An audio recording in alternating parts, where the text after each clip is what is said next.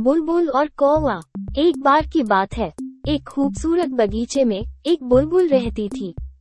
बुलबुल अपनी सुंदर आवाज़ के लिए जानी जाती थी, और हर शाम वो सबसे मधुर गीत गाती थी। बुलबुल के सुंदर गीत सुनने के लिए शहर भर से लोग बगीचे में आते थे। कोकिला ध्यान से प्यार करती थी और पूरे मन से गाती थी। बगीचे को अपने सुंदर संगीत से भर देती थी। एक दिन, एक कौवा बगीचे में आया। जब उसने बुलबुल के सुंदर गीत सुने तब वो बुलबुल से ईर्ष्या करने लगा।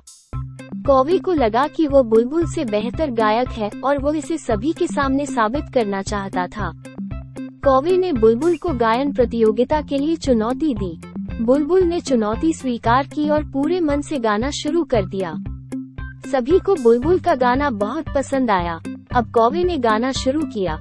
उसे लगा कि वो बहुत अच्छा गा रहा है, परंतु वो बहुत ही बेसुरा गा रहा था। इसीलिए दर्शक प्रभावित नहीं हुए और कुछ तो बगीचे से चले भी गए। ये देखकर कौवे को अपने व्यवहार और गायन पर बहुत शर्मिंदगी महसूस हुई। उसने महसूस किया कि उसने अपनी ईर्ष्या से अपने आप को सर्वश्रेष्ठ मान लिया था और जिसके कारण खुद को बहुत बड़ा मूर्ख साबित कर लिया था। दूसरी ओर कोकिला ने खूबसूरती से गाना जारी रखा और दर्शकों को एक बार फिर उसकी खूबसूरत आवाज़ से मोहित कर लिया था।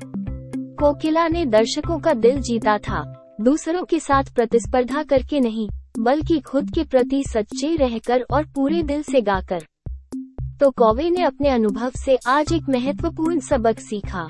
उसने महसूस किया कि ईर्ष्या और प्रतिस्पर्धा दूसरों का दिल जीतने का तरीका नहीं है। उसने ये भी महसूस किया कि हर किसी की अपनी अनूठी प्रतिभा होती है, और यह महत्वपूर्ण है कि उन्हें गले लगाया जाए और उसी क्षमता के अनुसार उनका उपयोग भी किया जाए।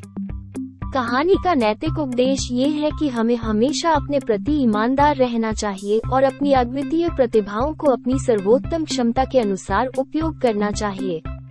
हमें दूसरों से ईर्ष्या नहीं करनी चाहिए, बल्कि उनकी प्रतिभा और उपलब्धियों से सीखना चाहिए। हमें ये भी याद रखना चाहिए कि प्रतिस्पर्धा और तुलना करना दूसरों का दिल जीतने का तरीका नहीं है, और हमारे अपने अद्वितीय गुण होते हैं जो हमें दूसरों से अलग खास बनाते हैं।